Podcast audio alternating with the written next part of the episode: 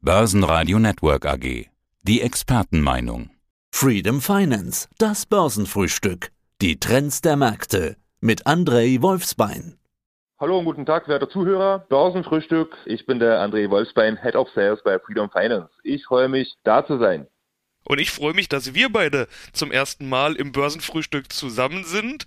Normalerweise machst du das ja immer mit dem Peter. Diesmal der Sebastian mit dir im Börsenfrühstück. Freue ich mich. Und ich habe mir natürlich ein schönes Thema ausgesucht zum Stichwort Börsenfrühstück. Passt nämlich auch mal ein bisschen der frühe Morgen eines Daseins als börsennotierte Firma. In der Morgendämmerung muss erstmal der Börsengang her.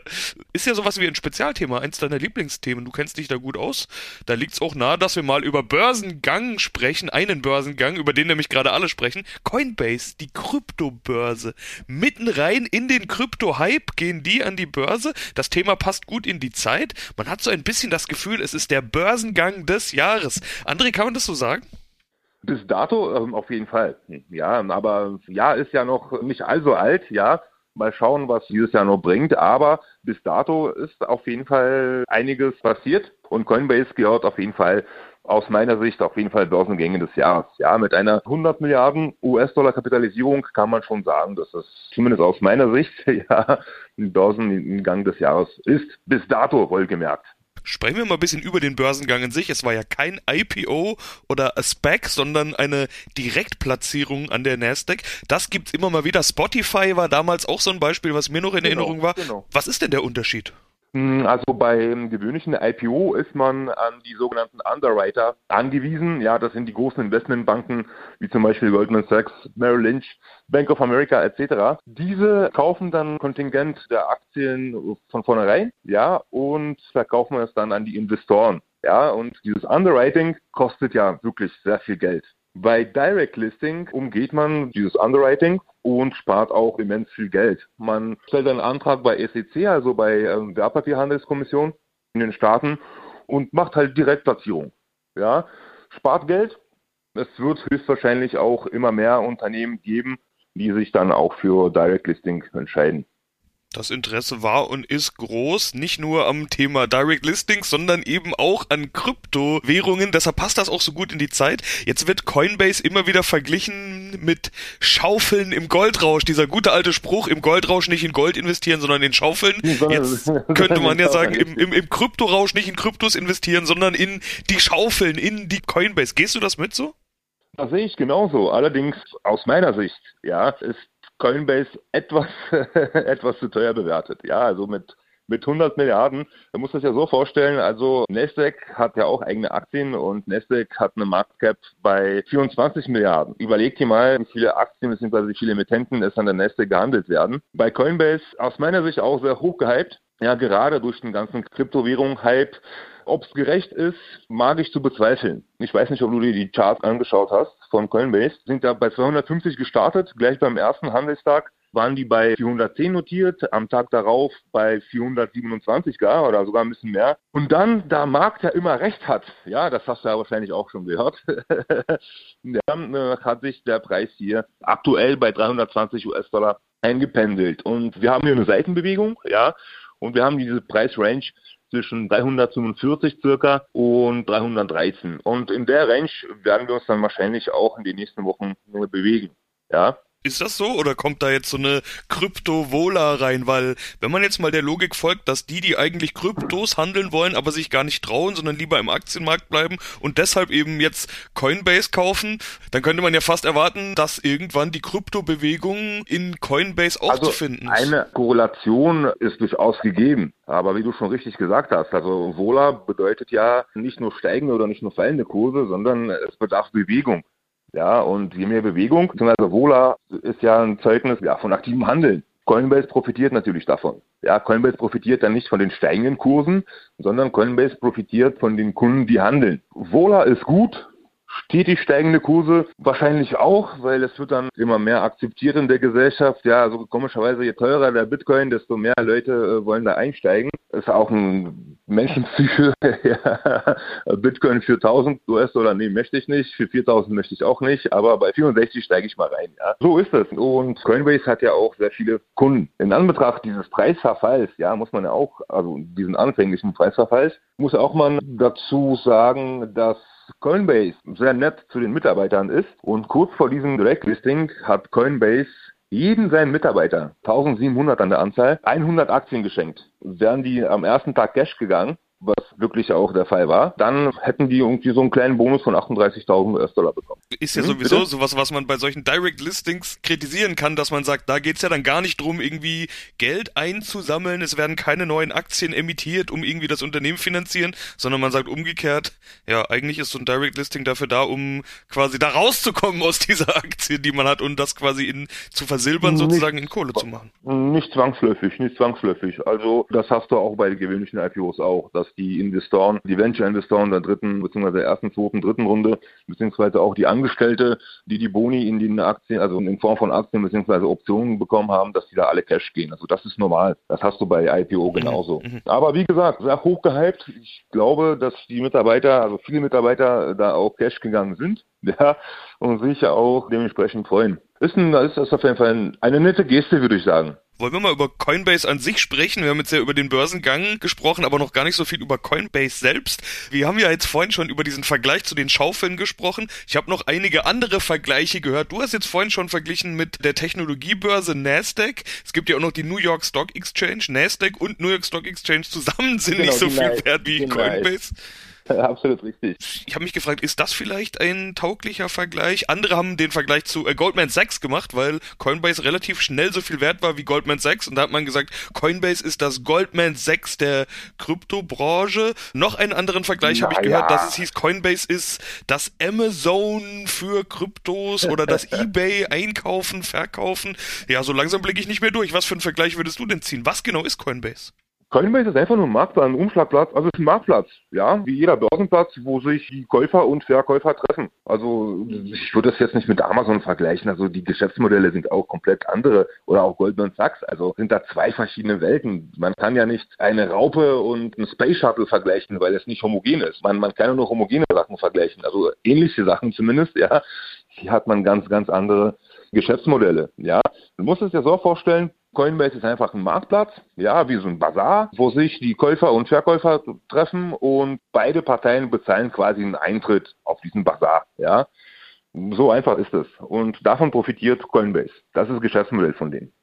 Okay, also bester Vergleich ist dann wahrscheinlich tatsächlich zu New York Stock Exchange und Nasdaq oder anderen Börsenplätzen. Absolut. Ab, genau, genau. Das ist also Coinbase ist einfach eine Börse. Was bedeutet das jetzt für die Kryptowelt, wenn Coinbase jetzt auch ein Aktienplayer ist, ein börsennotiertes Unternehmen?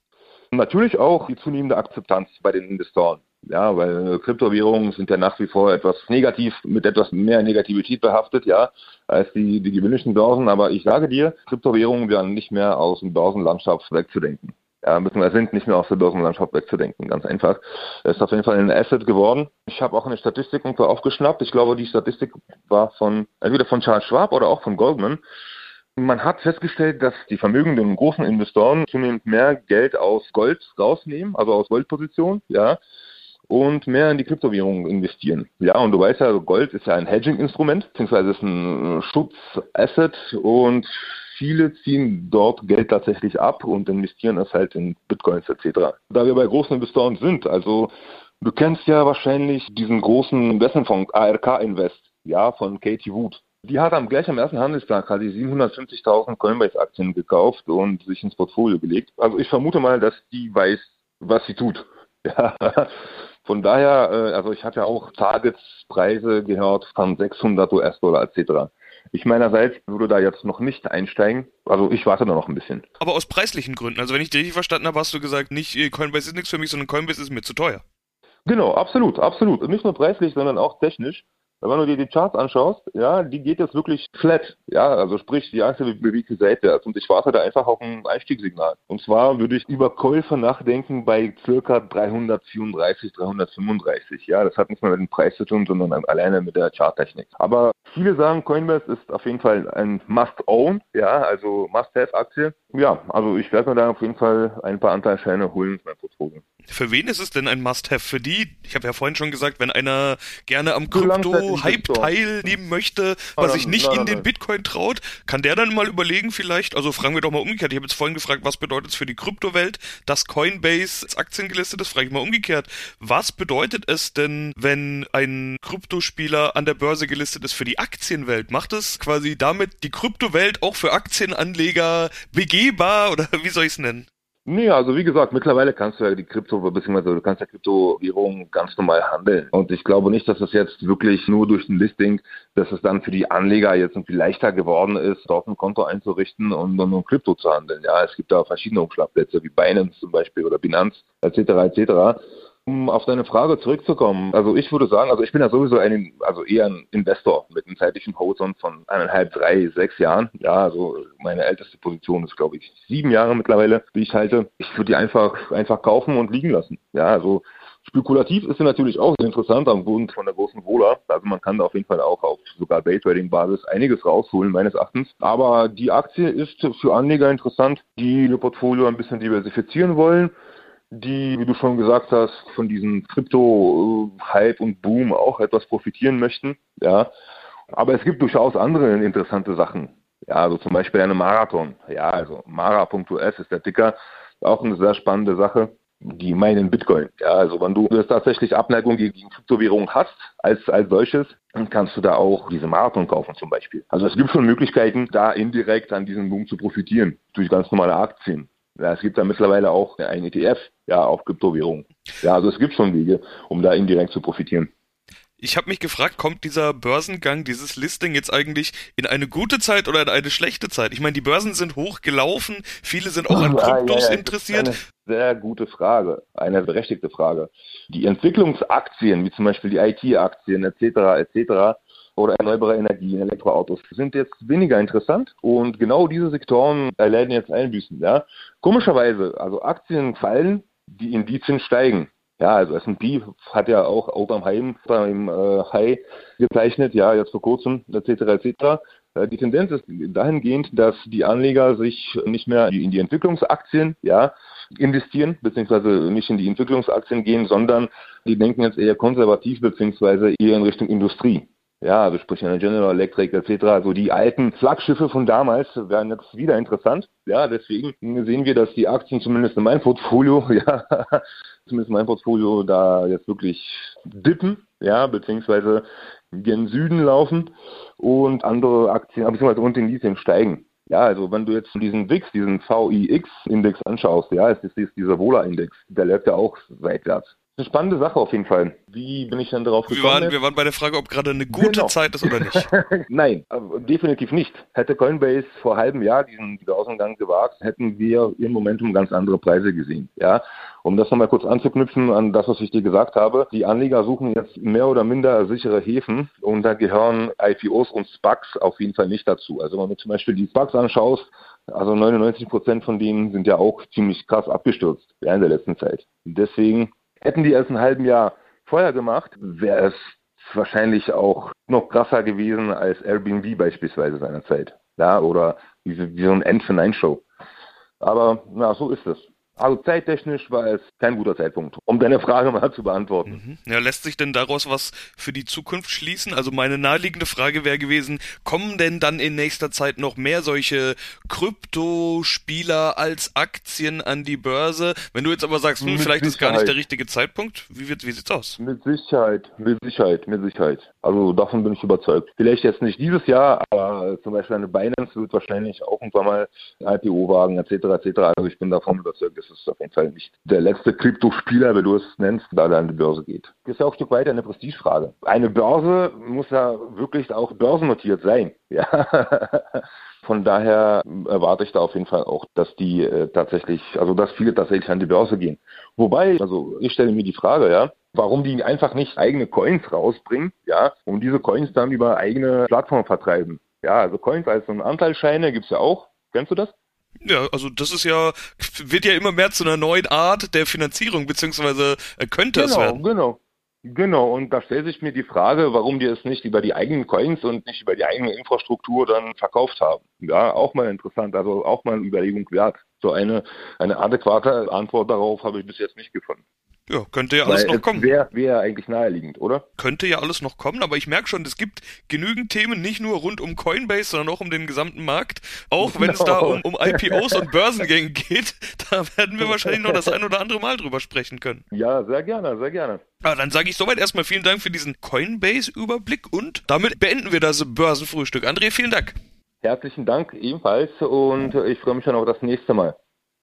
Das Börsenfrühstück mit Freedom Finance. Mehr unter freedom24.com. Börsenradio Network AG. Ihre Information rund um die Börse.